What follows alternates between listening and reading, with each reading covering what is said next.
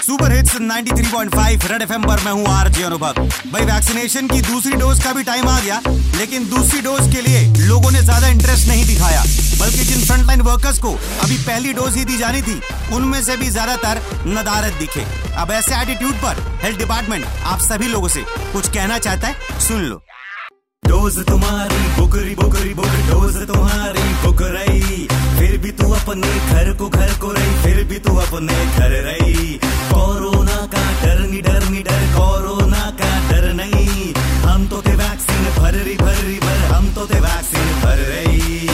पहली ही डोज को लेकर मीडिया में तुम आवत बारी आई दूजी की तो क्यों ना शक्ल दिखावत? कोरोना से घुसरो आवत।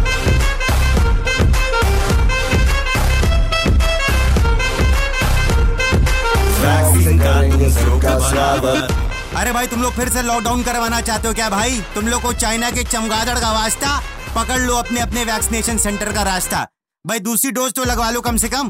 क्यों दोबारा होली पर सैनिटाइजर के गुब्बारे भरने हैं? तो बेटा डोज लगवाते रहो और सुपर हिट्स 93.5 रेड एफएम बजाते रहो।